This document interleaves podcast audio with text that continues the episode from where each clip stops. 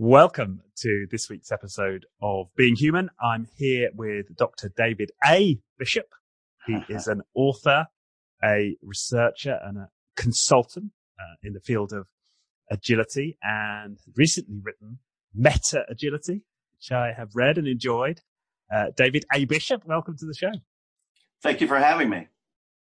Okay, so for our listeners who don't know you, before we get into the meat of your book, would you like to tell us a little bit about yourself and your background? Sure. I've been in the technology business for about 25 years. To go back to the very beginning, when I was around 13 years old, I started programming computers. I started playing around with a Commodore VIC-20, decided I wanted to be a computer engineer, and went to engineering school, and that's what I became. And I spent 25 years in the technology business, working in telecommunications, utilities, and companies of all different sorts of shapes and sizes. And I about 10 or 12 years ago, I decided that I wanted to change course a little bit and become more of a researcher. I began to see a lot of problems in the industry that I felt like I wanted to solve, but I felt like a more enhanced skill set was needed to do that. So went back to school and got my PhD and started focusing more on technology research and how to solve some of these interesting problems that I was seeing in my career. And when you say interesting problems, what were the top couple of problems that must have motivated you quite significantly as you go back to school at advanced age or a later stage? Sure, absolutely, yeah. As an engineer, I was continually frustrated by the fact that many of the problems I was being asked to solve were the result of bad management decisions. As an engineer, you're taught that, this is a chance to be creative. You're going to be able to use your creative juices, and you're going to be able to build cool new stuff and cool new products and all this other stuff, which is true. But I felt like as my career progressed, I was spending more and more of my time doing fix or repair or problem resolution and less time on the creative side of things. And that just seemed to be just not quite as fun as I thought it was going to be. And I began to realize that a lot of the decisions, a lot of the problems I was trying to fix were the result of bad management decisions, if not most of them in some way.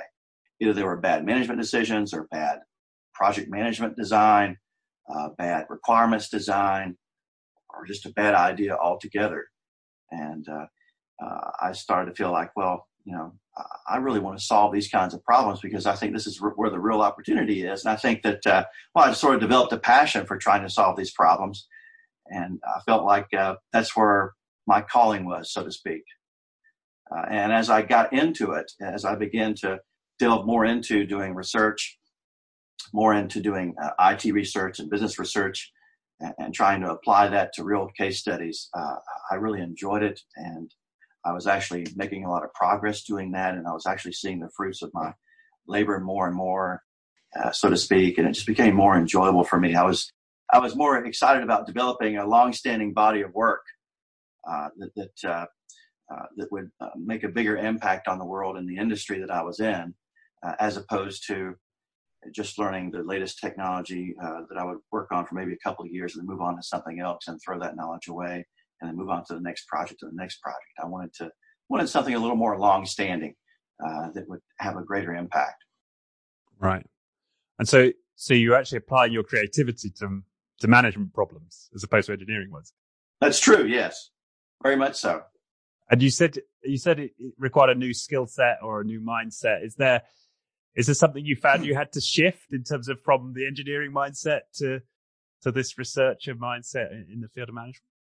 I think the engineering mindset was very helpful with the research, but I needed a better skill set. Most of the decisions we make in business are based on analysis, maybe some fact finding, maybe best practices that organizations and leaders learn over a period of time. And that's good for most business decisions, but in some cases you need a stronger medicine. And that's when it's time to call a doctor, so to speak, as I say. Especially when you start talking about something like agile transformation, which I noticed early on was had a very high failure rate. Some people have told me some agile consultants tell me that they think it's as high as 90%. I realized that the standard way of doing business or making business decisions and solving business problems through maybe some short-term analysis and maybe a little bit of business case development and a little bit of Google research and perhaps based on best practices or whatnot, it just wasn't good enough. And so I realized that business research, getting a PhD in business and learning these research skills gave me the tools to provide that higher level or stronger medicine, so to speak, to solve these problems that the typical approaches just weren't able to do. Right. And I guess we'll get into what some of that medicine looks like in the course of this conversation. Right. And so what, and you've just mentioned the high failure rate of agile transformations.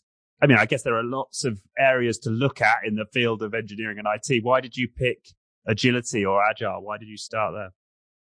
Well, because it was probably the biggest problem I noticed when I began to decide to make this change. As I decided to, I would say it was probably the major problem I saw. It was the straw that broke the camel's back, so to speak. Over many years, I had seen some bad decisions or poor implementations of certain projects or certain technology. But when it came to this agile transformation I was working with this particular company, they tried 2 or 3 or 4 times and failed, or they achieved lackluster results. They brought in high pay consultants and still didn't make any progress. And I thought, wow, this is a really big problem here. And then I found out that so many other companies were having the same struggles. I felt like, wow, this is a real opportunity here to try and solve this problem in a different way. Because even though there were so many consultants and agilists out there trying to solve this kind of issue, I didn't see a whole lot of these consultants using business research and to try and solve the problem. And so, it's just like with COVID-19, for example, you don't want to. Just you can go out and swallow some disinfectant if you want to, but it's probably best to go with medical research. So most valid knowledge in the Western world is accomplished through research and a scientific method of analysis and developing these ideas and then applying that to industry. So it's not entirely just academic. Many people have the perception that that's just academic. That's not going to help me in the real business world. Well, it's supposed to. I mean, even medical research and other types of research are academic. That's how they start. But because there's a methodology and there's a standard that you have to go by to make sure that what you've determined is valid. But it can be applied to industry in many ways. Yeah. And that was interesting reading your book, actually, is that almost every paragraph, there's a reference to a scientific paper. It's a extraordinarily well-researched book. And that's important because that's an attempt to validate what I'm saying. I'm not trying to, because otherwise it's nothing but an opinion. And everybody's got an opinion. You know what they say about opinions. So, and opinions can be fine. But in an industry, and especially in a situation like agile transformation, in an industry like technology or IT, which is highly contextual, you've got to be able to back up what you say. And it surprises me that so many people don't do that. When you look on LinkedIn and you look at some of the agile forums where people discuss some of these topics, they'll come up with suppositions or statements that they just pull out of the air based on their own experience or their own beliefs without really backing it up with any kind of research. And so there's so much churn and uncertainty in it. You've got to stay grounded somehow. And that's what I do with the work that I present. It should give the reader a lot of assurance that, hey, this is valid, this has been researched, it's been peer reviewed, and you can believe it, believe what I'm saying. Right. Because I wouldn't believe what I'm saying if I didn't have that kind of validation. Yeah, yeah. And I certainly resonate with, we described on a pre-call, how Agile's a Red Sea, right?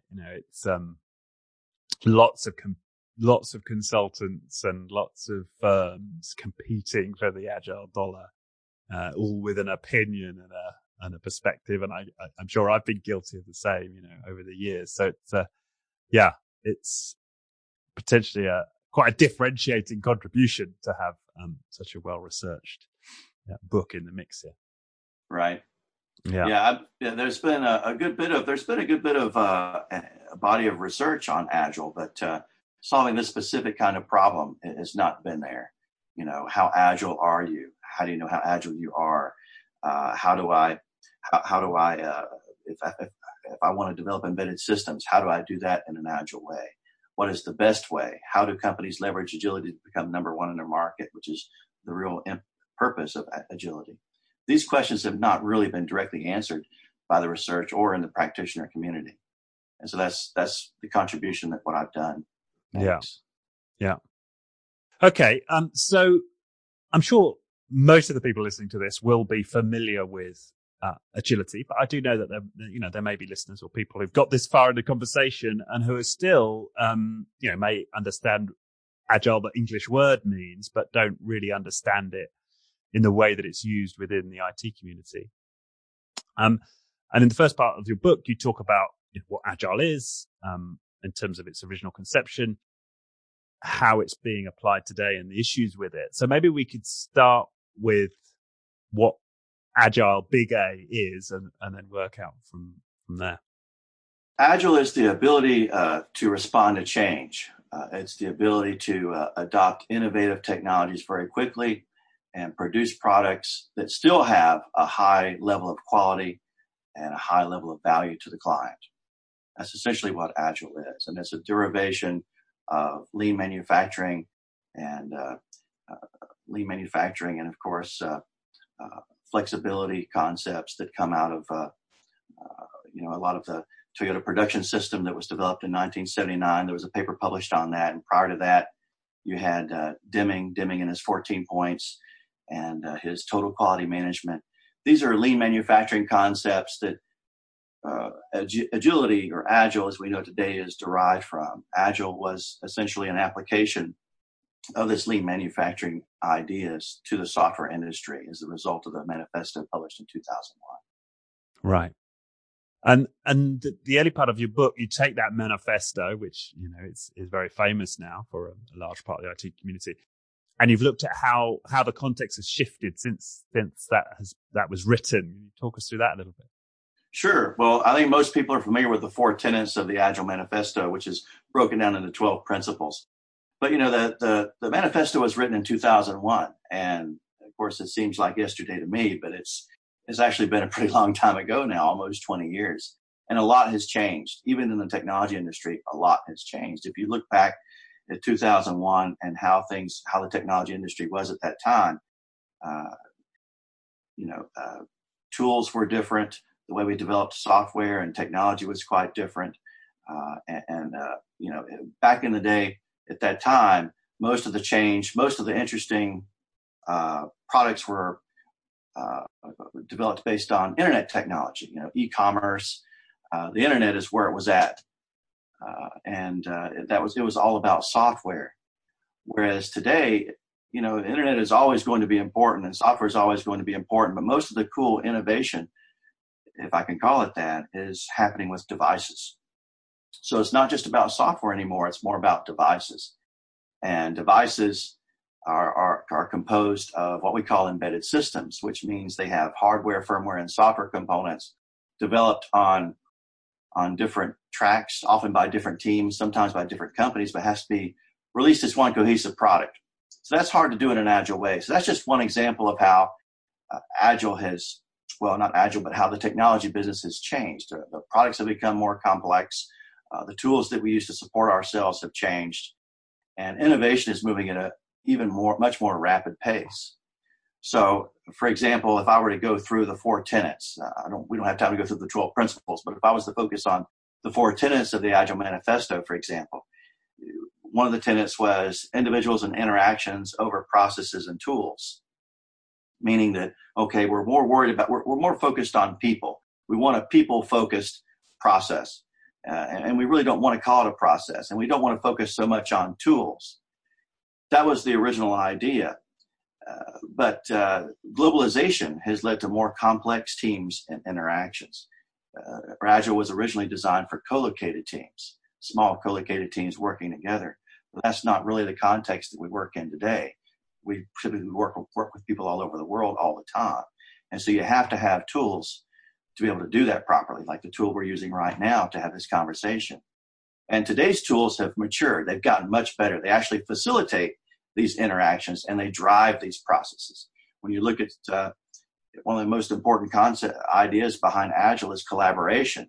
Well, there's a whole suite of collaboration tools that we have today, like Slack and other tools that just like that, which didn't exist 20 years ago. And I don't think people even realized that those would even be needed. Or, you know, we had email and we had some messaging and stuff like that, but you didn't have Slack. You didn't have these collaboration tools that were designed to facilitate this interaction between large distributed teams. And so that's how that has changed. It's really, instead of individuals and interactions over processes and tools, it's more individuals and interactions plus processes and tools. And so that's how the application of that tenet has changed over the past 19 years. And then if you were to look at the next one and say, well, we used to say working software over comprehensive documentation, meaning that we really want to focus on developing working software and getting that out the door, because back in the day, developers would have to create this long-form documentation along with the code that they created, which was time-consuming and took away from getting product out the door. And this was considered to be very laborious, and developers hated doing it. And I remember having to develop some of that documentation myself. But that has changed. Today, it's more about working product with documentation. Product meaning, hey, it's not just about software anymore. It's more about devices, like I said earlier, but also documentation is and always is going to be very important for any technology product. You've got to have something to tell you how to use the darn thing, right? But it's taken a different form. Instead of sitting down and writing these long-form documents, you have artifacts such as epics and user stories and decision outcomes documented with your collaboration tools that becomes your documentation. So you still have documentation, it's just taking a different form. And then if we were to look at the third tenet of the manifesto, where it says customer collaboration over contract negotiation, meaning that, okay, you know, we want to be totally customer focused, and we don't want to try and force a customer to adhere to this very strict contract, right? That was the waterfall method of, okay, this is exactly what we're going to deliver in 12 or 18 months, and we're never going to change from that unless you pay a lot of money, and then that's going to change everything else. But today, customer collaboration includes contracts and negotiation, because collaboration, which is a tenet of Agile, and negotiation are essentially one and the same, as it's been applied in our case studies.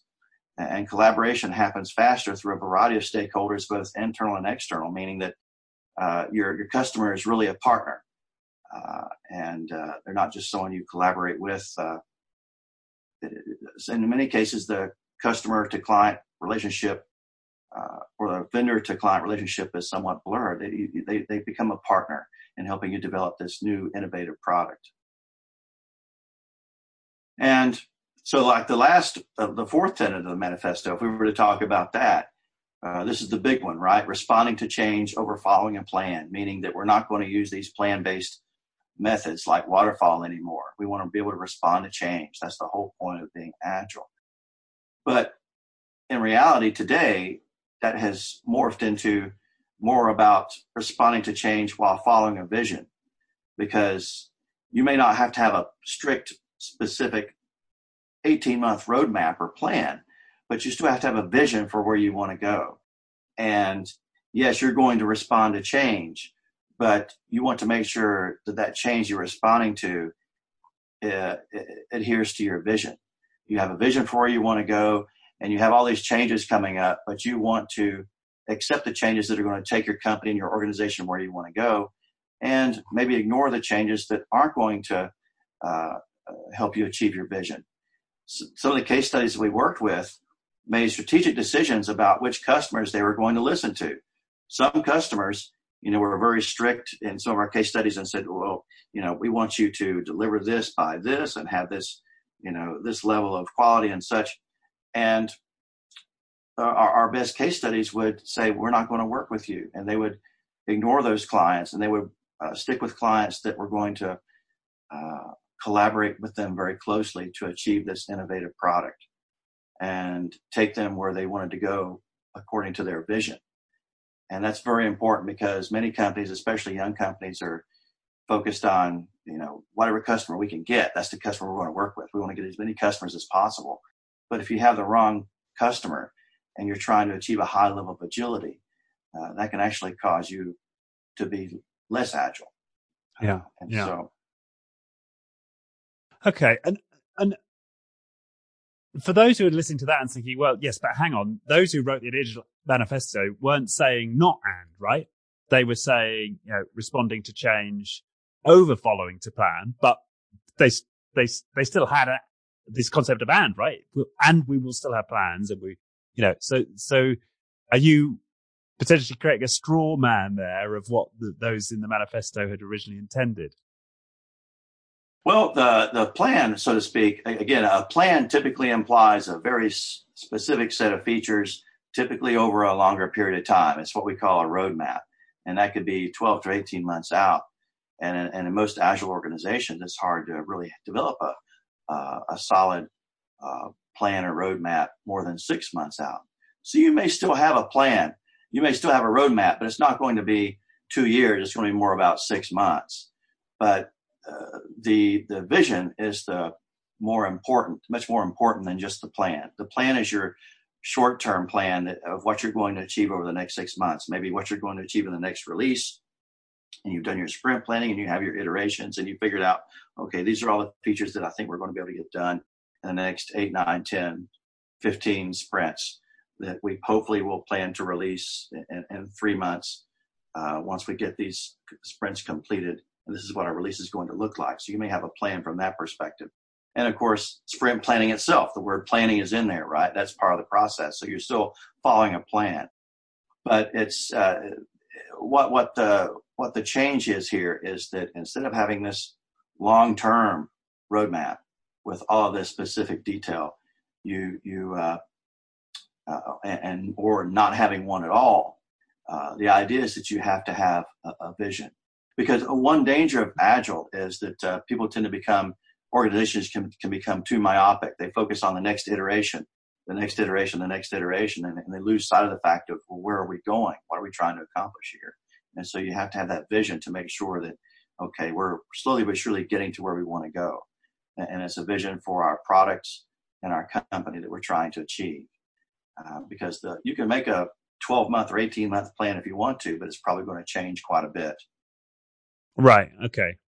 So that makes sense. So I'm just trying to sort of get in my mind, summarize the argument here, but is it something like, you know, whilst a lot of, in essence, what the manifesto was saying is still valid, there were some sort of important omissions in terms of emphasis, like the fact that you need to have a vision, like the fact that processes and tools to some extent drive the interactions, right? So it's not as simplistic as that is putting that, assuming those to be entirely dominant, when the reality is that our processes and our tools do drive a lot of the communication.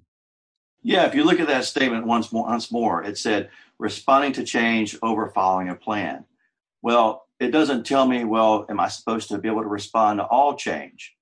What the revision here that I'm saying is, yeah, you're responding to change, but it's governed by a vision. You don't respond to all change in the market. If you do, that could cause you to become less agile. You have to have this vision that you're trying to adhere to. And our best, highest performing case studies did that. They had this vision.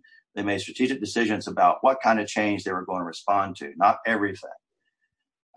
And that's very important. And that's something that was kind of left out. And many people believe that you're supposed to be able to respond to all change and every change in that market. Well, no, our best case studies made some very strategic decisions in what kind of change they were going to respond to, who they were going to listen to. And they developed a vision that was going to take them where they wanted to go. And they evaluated every change opportunity against that vision. Right. And that's the difference. Okay. And is there anything else that you think they missed out? I don't think so. I mean, beyond what I've already said, you know, they're essentially refinements. The idea that instead of customer collaboration over contract negotiation, it's customer collaboration includes contract and negotiation, because over time contract negotiation and collaboration have become one and the same. It's very much one process that includes a variety of stakeholders throughout the company, as opposed to, you know, in the old days, just your lawyers and executives getting together with the client and writing out this contract, and then everyone else just, you know, proceeds from there. The actual development of the product idea and the refinement of it happens at many levels within the company, not just with the executives who are signing on the dotted line. Right. So it's actually part of collaboration. Right. Yeah. Yeah. No, I see. Then you go on to talk about some of the issues you started to touch on there with agile teams. You know, this risk that they can become myopic. You know, what are some of the things that you discovered that can be the issue with agile teams? Well, agile has the good things. I'll start with the good things first, which most of us are aware of, but I want to make sure the audience is aware of that. Agile has been proven in the research and in the practitioner community to improve quality and reduce cycle time, improve job satisfaction, productivity, customer satisfaction, all those things. But there's always been a lot of negative stereotypes with relation to Agile. Many of them are not really true. For example, that many people will say, well, Agile is an undisciplined process. No, anyone who's tried to conduct an Agile transformation knows it takes a heck of a lot of discipline to make it happen. Takes a heck of a lot of discipline to get your developers in a room for 15 minutes every day and have that stand up. So it's a very disciplined process. But what are some of the problems with Agile? Well, Agile has had challenges with large, complex products and large, complex development environments. Those are some of the biggest issues. There's also been issues with large distributed teams, because it was originally developed with co-located teams. So managing large distributed teams in our new global environment that we work in has been a challenge for Agile. And many companies have issues with technical debt, meaning that they don't change the way they develop requirements. And I can talk about that too, but that's been a problem that I often see with many Agile transformations is loads and loads of technical debt that accumulate over time. And of course, we talked about. And for those who are less technical, that's where over time the sort of basic design and structures of your techniques should become less and less well adapted to the problem you're trying to solve. That's right, and a lot of times it's the result of bad requirements management, because you have oftentimes what happens is during an Agile transformation, roles and responsibilities change, and a business analyst in a waterfall environment, their job may change to what's called a product owner in the Agile world, but they don't change the way they develop requirements. And so, if you think about developing requirements in a waterfall environment, what a business analyst typically does in that situation is they try to dream up all the things that they believe that the client is going to want. And one of the things I hear from BAs often is, oh, I'm just afraid I'm going to miss something. Well, in an Agile environment, you're not supposed to be afraid that you're going to miss something, because you can always add it into the next iteration. But what happens because of that waterfall mindset they have, they brainstorm about new requirements that they think the customer is going to want, because they're afraid they're going to miss something. They're afraid something's going to be left out, because in the waterfall world, that would be a big problem if the customer didn't get something they expected and if it wasn't captured in the scope. But the problem with that approach in Agile is, you're not supposed to. What happens is they, in many of our case studies, they would create more and more requirements. Well, let's add this and let's add that, instead of working directly with the customer and using a top-down approach to develop the requirements based on what they knew the customer needed. And so this results in too many requirements based mostly on what the BA thinks is needed. And that makes it difficult to prioritize the requirements. It makes it very difficult to decompose them. Makes it very difficult to figure out, okay, what's the most important thing I need to get done in this next sprint? And those requirements keep getting added to the backlog, and your backlog gets bigger and bigger and bigger, and that's your technical debt. And out of control technical debt is one of the biggest reasons I've seen for Agile transformation failures. Okay. Okay. Yeah. And so there's a lack of ability to apply the disciplines that are required of this Agile process. Yeah, there's not a, when agile transformation happens, many, and I say consultants because oftentimes this is something most companies don't do alone. They usually bring in some consulting help to make it happen. Many consultants focus strictly on the development and testing teams, and they focus on, well, let's, you know, make sure everyone's doing all the scrum rituals and let's set up our sprints and our velocity and capacity metrics and the mechanics of the scrum process, which is very important. But they don't spend a lot of time working with the requirements. And that's many of the problems with agile transformation happen upstream of the development teams and the testing teams. And that's where your requirements are being developed and the actual product genesis is being created. And there's just many consultants don't have the engineering expertise to try and figure out what these BAs are doing wrong, or they don't see what the BAs are doing wrong.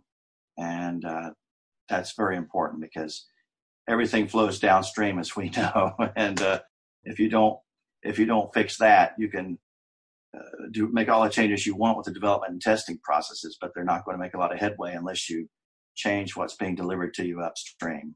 Right, and that's typically requirements. Yeah, and so just from my understanding here, so but as I see, what you've just described is potentially an excess inventory of requirements on the shelf, and I can see how that's a problem for the process in general. But how does that directly contribute to technical debt? Because my understanding was technical debt's more about the design of the technology as opposed to how many requirements I have in my backlog.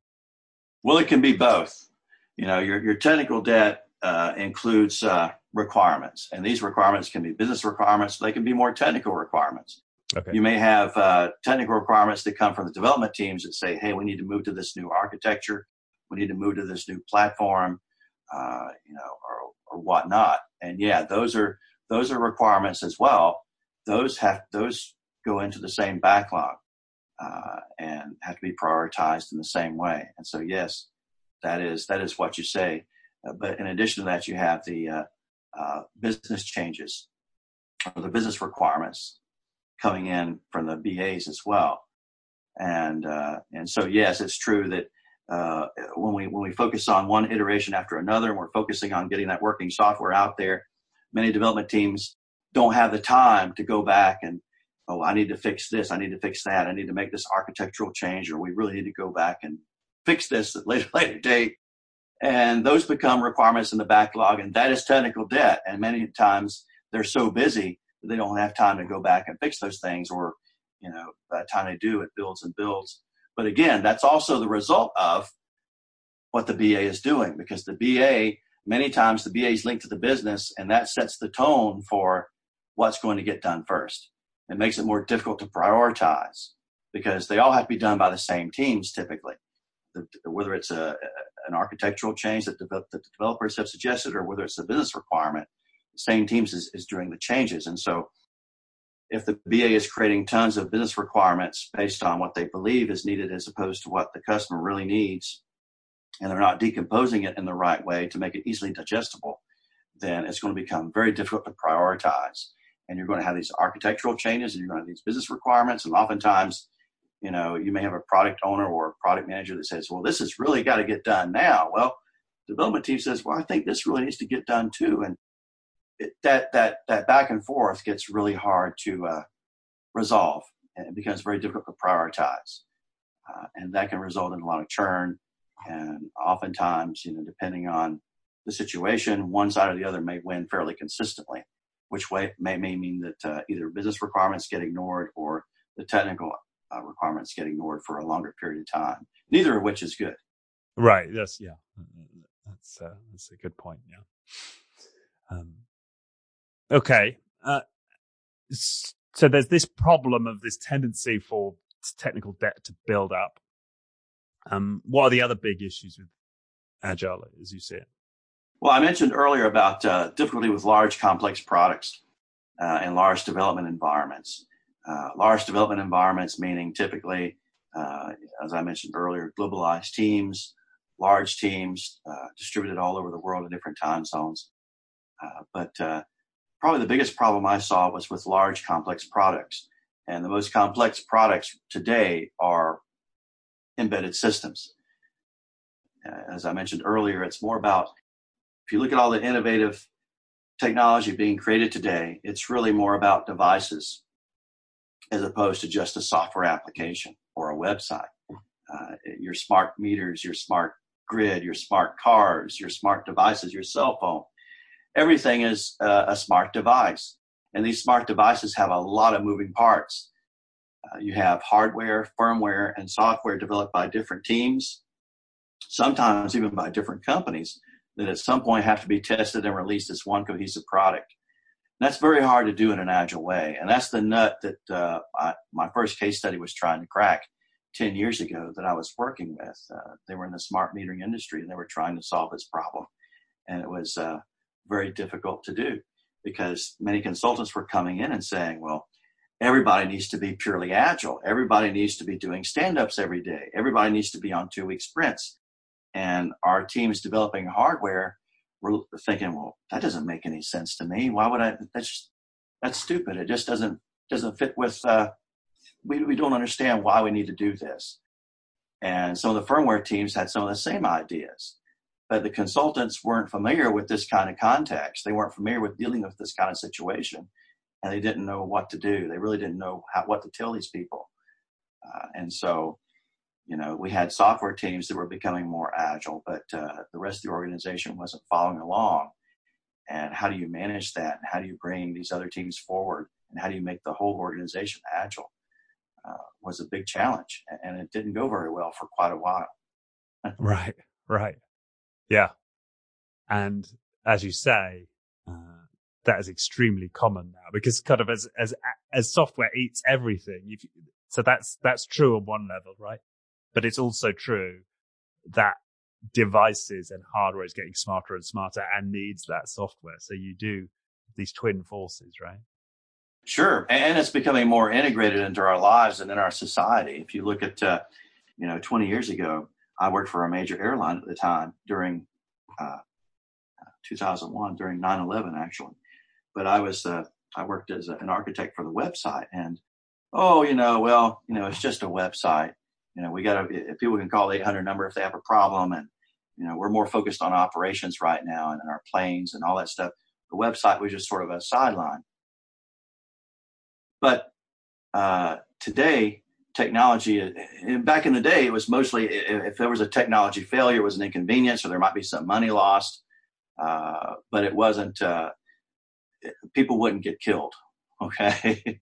But today, that's not true. When you think about the Boeing 737 MAX and the software problem that happened with that plane, and the tragedy that happened after that, and then you look at how with Equifax and Capital One and some of our big financial institutions and how technological failures are impacting them. This puts our financial systems and our economy at risk. And so the stakes are much higher today than they were 20 years ago with relation to technology. And so a higher level of quality and a higher level of agility is more critical today than ever because technology is so integrated into our lives. I mean, with these phone devices and then our televisions and our cars becoming self-aware. I mean, it's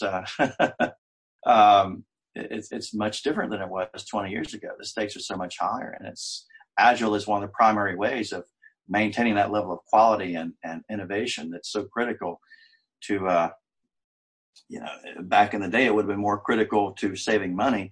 It does the same thing today, but today I think it could save lives and help preserve our financial security. Mm. All right. Okay. So you make the point very powerfully that, we need ways to manage this, I guess, converged development of both devices and software simultaneously, much more complex than the scenarios where Agile was originally developed, as you say, co-located team, developing purely software on a fairly stable hardware base, right? Right. And they were generally working, it was just one team, one company. And now we've got potentially multiple teams, if not multiple companies, all on slightly different platforms, all trying to coalesce to produce one product at a time or one cohesive product. Right. Yeah. Absolutely. And as my research efforts began in that case study, we started making some incremental changes and doing what we call action research to try and make certain changes and observe the results of those changes To make a long story short, our case studies managed to, well, many case studies that I worked with didn't do too well, but there were a few case studies who managed to acquire what I call a super agile adaptation that enabled them to become number one in their market. And so MetaGility captures the essence of what that agile adaptation is and what those case studies were doing right that other companies were doing wrong. And that's very, very exciting because, you know, that's what agile is really all about. It's when people talk about agile today, they talk about, oh, well, it's a methodology to help your teams work better together. And, you know, everyone's going to be happy with flowers in their hair.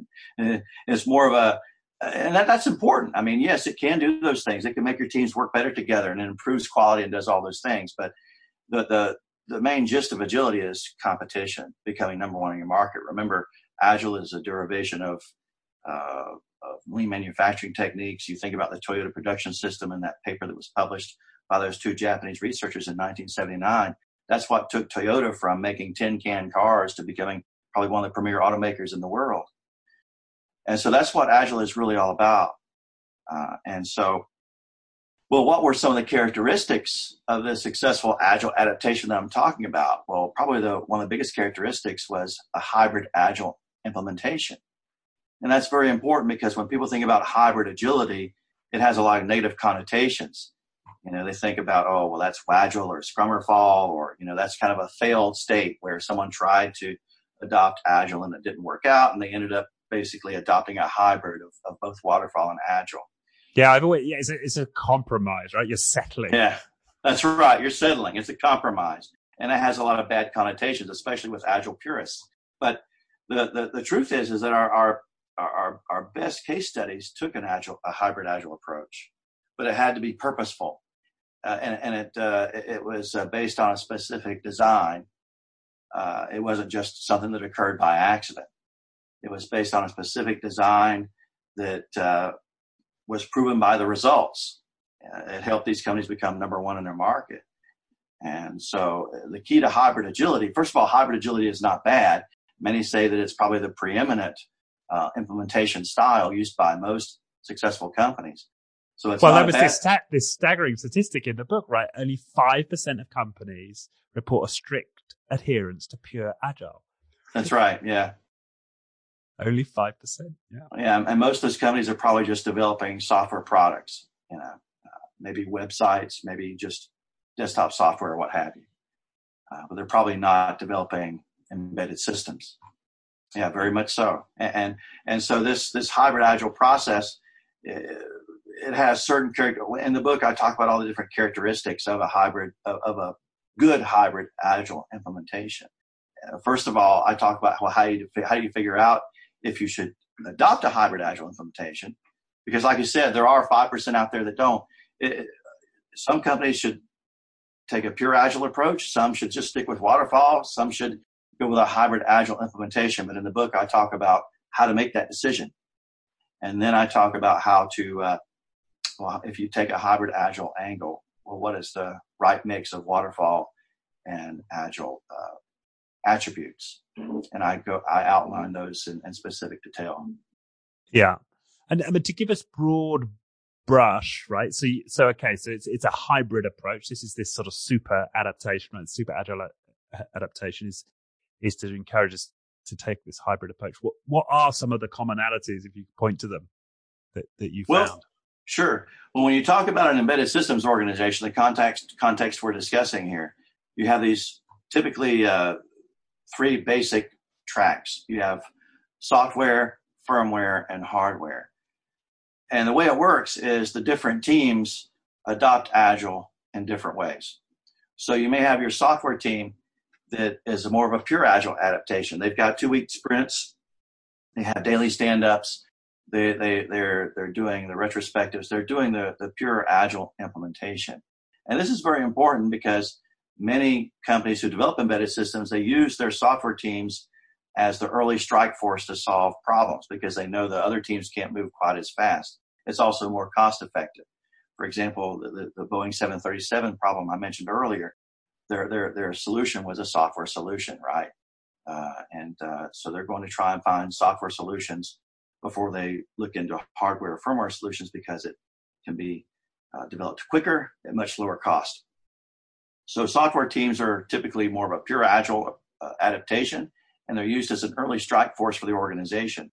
Then you have the firmware teams. The firmware teams are developing software that is closely tied to the hardware. At the same time, the software teams use typically both software and hardware to test against at some point and develop against.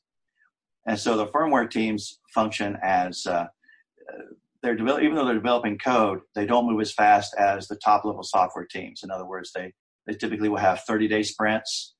They won't have stand-ups every single day, maybe once a week. And so that's a different adaptation to how they're doing things. And then you have the hardware teams who move. They may have more of a waterfall type of approach. They may still have, an 18-month or 12-month development cycle. But they acquire certain capabilities that allows them to keep up with the other teams. So our research shows that they will try.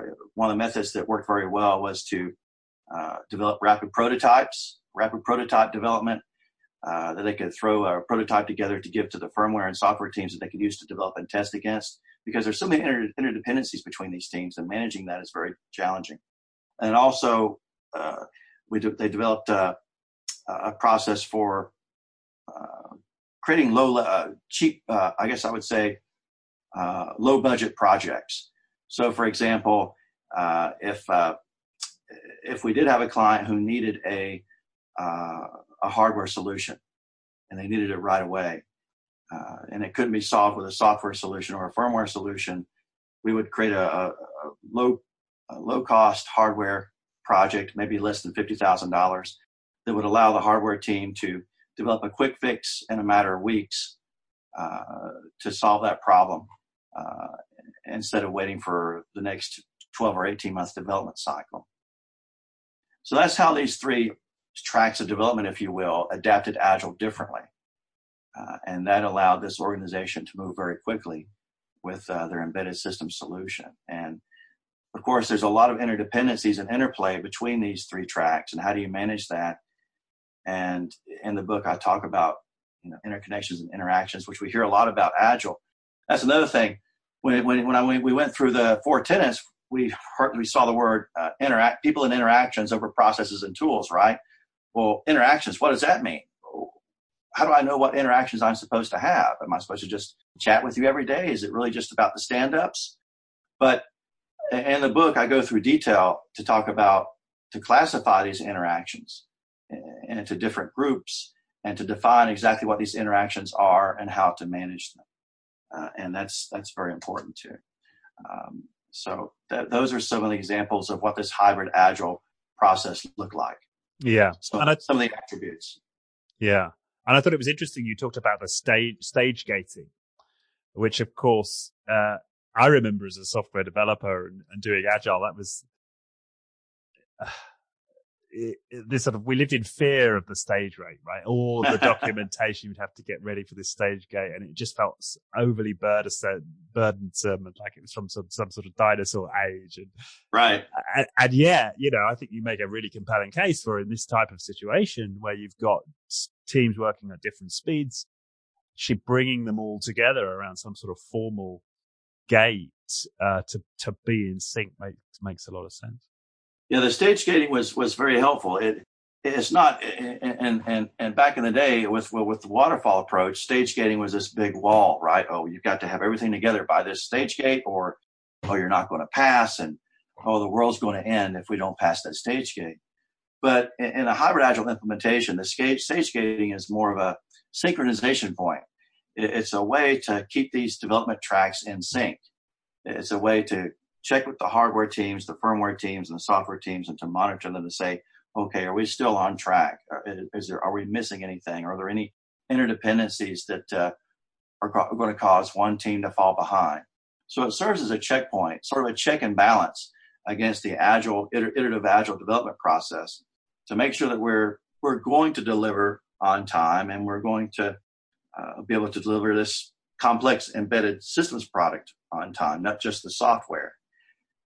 Because, business is business. Business isn't going to change. And there's always going to be, your customer almost is always going to want a date. You know, they're going to want, okay, well, when am I going to get this? Is it going to be May 4th? I need to, you know, they may say, well, I like this agile process. I'm all for agility and this and that, but they're still going to want dates and they're going to want to see something at some point. So that stage gating process just helps ensure that you're going to meet a deadline, because business is about deadlines. I don't think that deadlines are going to go away to some extent. And so it helps keep these, helps keep you honest. Helps keep your development teams honest. Although to be fair, that is shifting a little bit, right? I mean, if you take Apple, for example, you know, they sort of moved away from saying, you know, we'll deliver you the next iPhone on this date. You know, they may indicate a quarter or a year, but isn't there some movement away from deadlines? Sure. Even in the embedded context, right? Yeah, I think it's all about working with your clients. And like I mentioned earlier, you know, your clients are your partners. Your clients you collaborate with them, and they're more like partners as opposed to clients. And so typically you can, through this collaboration process, negotiate with them, okay, we're going to show you something around this time frame. Or if timelines need to change or shift, it's typically not as big of a problem as it may be, because you don't have that, you know, this contract drop dead date or whatever, where we got to have it by then. So yeah, there's certainly flexibility, and it's all about working with your customers to develop that collaborative mindset and approach to being able to have that flexibility. Yeah. Yeah. But it sounds to me like there's a big finding here is that it's okay to have different cadences. Like, not everybody has to be on a weekly and not everybody has to follow the sort of that's right. Yeah. You know, let's say the Scrum doctrine, right? We flex across teams and we don't make people wrong for not following what might be applicable in one area to another.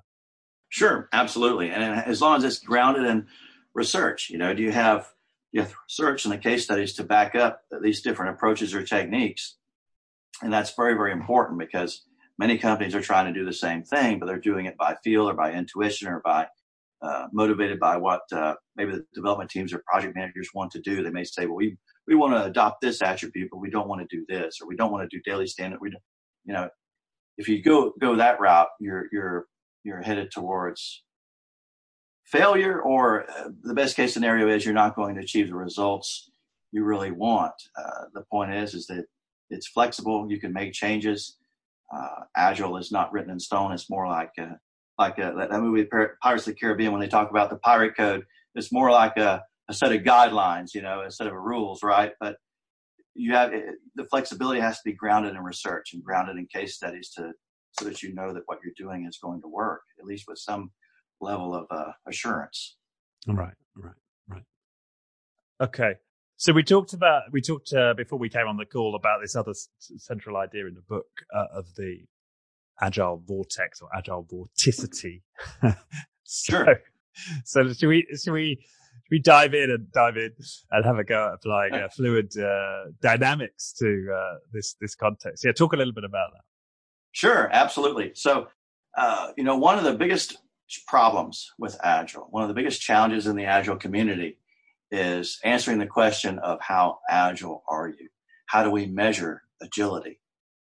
That's a big question when you think about it. We're undertaking all these agile transformation efforts, and in the end, once we're done, well, how do we know we've really achieved what we expect? And if we need to improve, how do we know what needs to be improved and how to get there? And how much agility needs to be achieved to become optimally agile? And so answering that question has been a big issue in this industry for a long time. And so in my research, in addition to doing a qualitative research against case studies, an interpretive case study to interpretive qualitative research against these case studies to figure out this hybrid agile implementation and this super agile adaptation, I also realized that there was a central phenomenon going on here that I wanted to try and dive into, which was the gravity that was pulling everything else.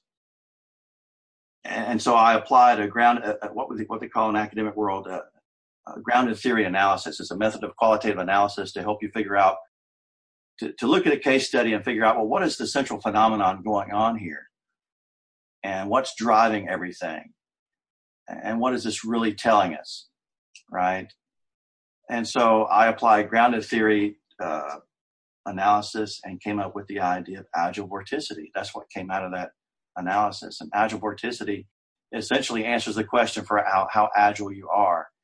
It provides a measurement for it and the methodology to determine it. And that's very important and somewhat groundbreaking, I like to think.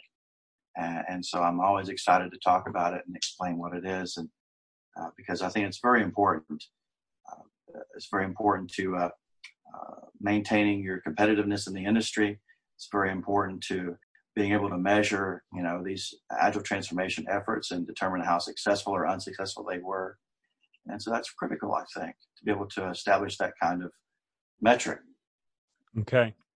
So let's break this down. So a vortex is like a whirlpool. Yeah? Right. So what's happened? So in your metaphor then, what's pulling, you know, what are the forces at play that's causing this whirlpool? Should we start there? Sure. It's basically innovation and hyper-accelerated markets that's causing this whirlpool. And I call it a whirlpool because it's essentially a thought experiment. You know, when Einstein described relativity, he used the elevator, right? So thought experiments are a very good way of describing and illustrating theories. So I use the whirlpool in this case. And what's driving this whirlpool is hyper-accelerated markets. The rate of change that we're experiencing today in the markets and technology markets is so much faster than it was 20 years ago, 25 years ago. Everything is moving at an ever-accelerated pace. And it's more, instead of just being a fast-moving river, it's more like a whirlpool or a tornado type effect, if you will. And so at the center of that is market pressure. That's the thing that's pulling technology companies into trying to develop these innovative products, is this market pressure, this desire for this new technology or these new products. And that's the center of your whirlpool. And on the outer rings of the whirlpool, where things move just a little bit slower, you have your product management teams within your organization who are trying to figure out, okay, what type of product does the market want? And what is the market timing for this product? And what's it going to look like? That's called product genesis. And in the book, I go into detail about what product genesis is. But it starts with your product management teams who are trying to figure out and develop the vision for this new product that they think the market wants. It's being, you know, pulled by this internal pressure, this centralized, this gravity, if you will, inside the whirlpool. And then on the outer rings is the outer rings of the whirlpool are your development teams, your development and testing teams, your software teams, your firmware teams, and your hardware teams. And again, I'm using the embedded systems context because I think it's so relevant today. And they move at ever successive slower rates, right? The hardware teams are on the outer ring of the whirlpool because they move the slowest, then firmware, and then software. And so that's called your organizational agility or your process agility, the agility of your organization. And the product genesis and your product management team and the market pressure on the inner side of the whirlpool is your market agility. And so the idea is that your market agility is moving at one speed and your process agility is moving at another speed, right? The market, and typically the market is moving a little faster. What does that do? What does that mean with relation to vorticity? Well, vorticity is a fluid dynamics concept. So if you picture a river, a flow of water, for example, the water in the center of the river is moving faster than water closer to the bank because it's slowed down by friction. And so if you take a vorticity meter, which is like a little buoy with a flag on it, and stick it in between those two flows of water, it's going to spin very fast because the inner flow of water is moving much faster than the water closer to the bank. That's high vorticity. If the flows of water are moving at the same speed, that buoy is not going to move at all. You're going to have zero vorticity. And so when you look at the whirlpool, you have your process agility, which is the agility of your organization, your hardware, firmware, and software teams on the outer rings of that whirlpool. And then you have your market agility, which is the market pressure and the feature set that your product management organization has put together as the genesis of the product, moving at a faster speed. You stick that buoy in between those two flows of water, you're going to have high vorticity because the market agility is moving much faster than the process agility. And so what that means is, okay, you need to become more agile from a process agility perspective to keep up with the market agility. You have high vorticity. The flows of water are moving at very different speeds, and that little vorticity buoy is moving very, very fast. If you can obtain enough agility from a process agility perspective and get your development teams moving at the same rate as your market agility, the flows of water are moving at close to the same pace, and you're going to have zero vorticity between the two. And so that's how agile vorticity is defined. I see. So you want to reduce as much as possible how fast that buoy's spinning, right? That's right. The differential in flow at the different rings. Right. Yeah. Your market agility, which is determined by product genesis and the market pressure, oftentimes is moving at a much faster rate. And so you want to try and achieve the same rate with your process agility, which is your development and testing teams. Mm. And inside the book, I basically break down the process of market agility into its smallest components. And I go into detail about that. There's a framework diagram in there, which breaks them down into different pieces. And also a few more illustrations, which helps understand how this zero vorticity is achieved. There's different ways and techniques of doing that, but right. But isn't it to some extent a choice as to how close you want to be to the speed of the market, right? Oh, sure, absolutely. Because if you want to be, an innovator in your market and on the cutting edge, and then you want to chase that and be move as fast as the market as you can. But right. You strategically decide to be, let's say, a later adopter rather than being first, right? You may want to make a conscious choice to go slightly slower than the fastest in your market. Right. And you may want to see where the market goes for a while before you decide to jump in, right? That's a very valid point. And the idea of vorticity allows you to sort of help figure that out. Well, okay, I want to make sure that I'm not really concerned about being the most agile, but I want to make sure I don't fall too far behind. So I want to make sure I have a happy medium there where maybe I'm just behind the curve so that I can, see where these other players are going and let them experience more of the growing pains, so to speak. But I don't want to fall too far behind. So agile vorticity can help you sort of figure out that happy medium as well. Yeah. I don't know if you're aware of the work of Simon Wardley, are you? I don't think so. No, he's a UK complexity thinker, you might say, but he's got this idea of a Wardley map, which maps where you're playing across the sort of ecosystem from a pioneer at one end to, I think it's a pioneer, settler, town planner, city planner, but to somebody at the other end of the infrastructure, at the other end of the ecosystem, should I say, who's much more interested in scaled commodity provision as opposed to cutting edge pioneer. And I think in that context, it'd be interesting to overlay this idea of vorticity versus his map. I think as I hear you speak. Yeah, absolutely. That does sound very interesting. Yeah, there would be an overlay, I would think. Mm. Yeah, I could see that. That makes sense. And also, and if you bring the vortex metaphor back into play, could you also not say that it's it would be appropriate maybe that some parts of your organization would spin quicker? So some level of sort of vorticity across the layers of your organization may also be okay. Right. Yeah, absolutely. I mean, oftentimes your software teams are going to move faster than the hardware teams. Maybe not always, but oftentimes that's the case. And yes, that's very true. Yes. Yeah. So it wouldn't be like you'd always want it to be like a river where the fluid flows consistent all the way across. You might be okay that it looks a bit more like a whirlpool and faster in some places, like, as you say, in the product genesis, and slower at the, let's say, hardware development. Yeah. Right. Interesting. Absolutely. No, that's such a rich metaphor though. And, and seems so much more sort of sophisticated than the, you know, are you regularly engaging in these 20 practices, and yes, no, and outspits a maturity metric. Yeah. Yeah. This sure seems like a richer way of looking at it.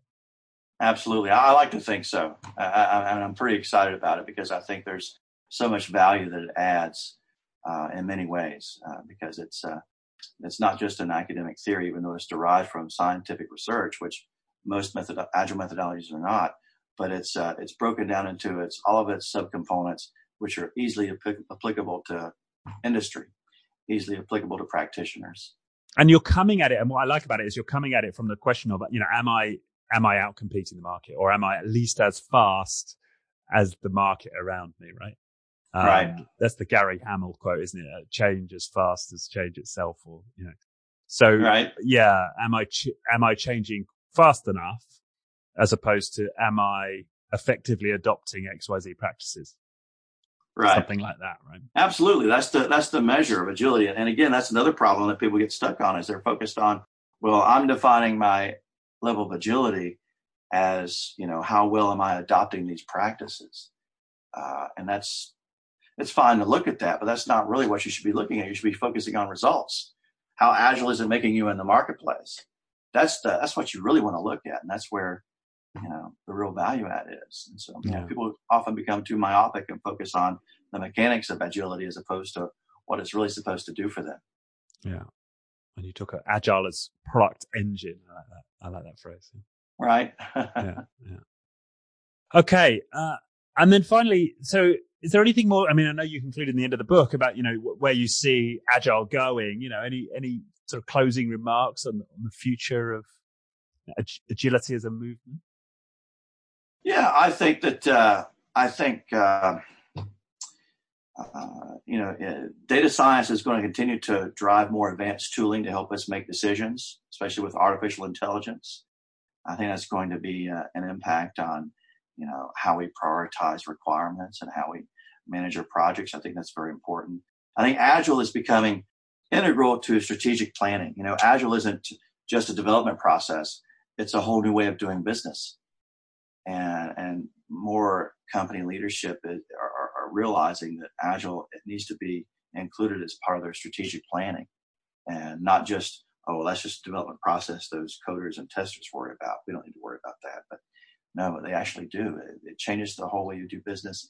It needs to be included in your strategic planning because of what I talked about at the beginning about the vision. You know, you've got to establish what that vision is and make sure the change you're acquiring adheres to that vision. It's going to take you where you want to go.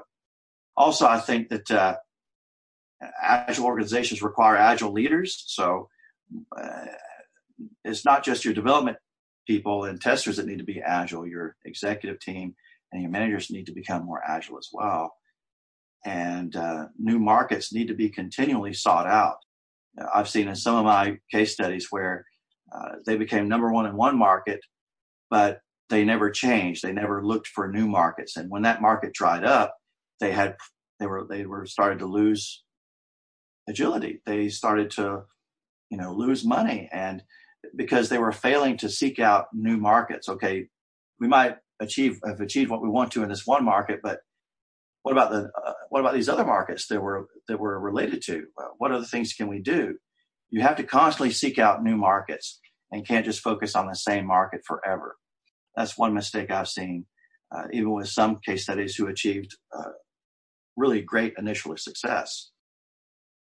And I also believe that agile is going to continue to evolve, as I talked about at the beginning, how the four tenets of the manifesto sort of, you know, evolved as how they're applied versus, you know, what the actual text says that was written 20 years ago. I think it's going to continue to change, and I think we're going to see that. I believe that this hybrid agile implementation is going to become more common and perhaps become the typical as opposed to the atypical agile implementation method. I think you're going to see that more and more. Yeah. Or at least accepted as the typical. I mean, to say that it is the typical, right? It's the de facto. Right. We say that now, 5% of purist implementation. So it's this is what I'm taking, you know, one of the things I'm taking out of this conversation is, you know, let's embrace it, accept it. This is the de facto. Right. And now let's ask ourselves, well, how do we optimize that? Why is it the de facto, right? Which I think you've answered to some extent in this book, right? Well, it's because people are really successful with it. Yes. Not in every context, but in potentially the majority of contexts. Right. Yeah. Well, David, thank you so much. Well, thank you. I've enjoyed it. Good. I feel like I hope we've done the book justice, and I hope that's whetted people's appetite to dive in. I'll bring the book up on screen here for those who are watching. Meta Agility, Managing Agile Development for Competitive Advantage. We'll put a link to the book in the description of the show. Anywhere else you would point people? Well, they can take a look at metagility.technology, which is where we're posting our course offerings. I do teach courses regularly all over the world, but right now I'm doing in the U.S., but I've taught courses in Europe as well and other places. So you can check there for our latest schedule.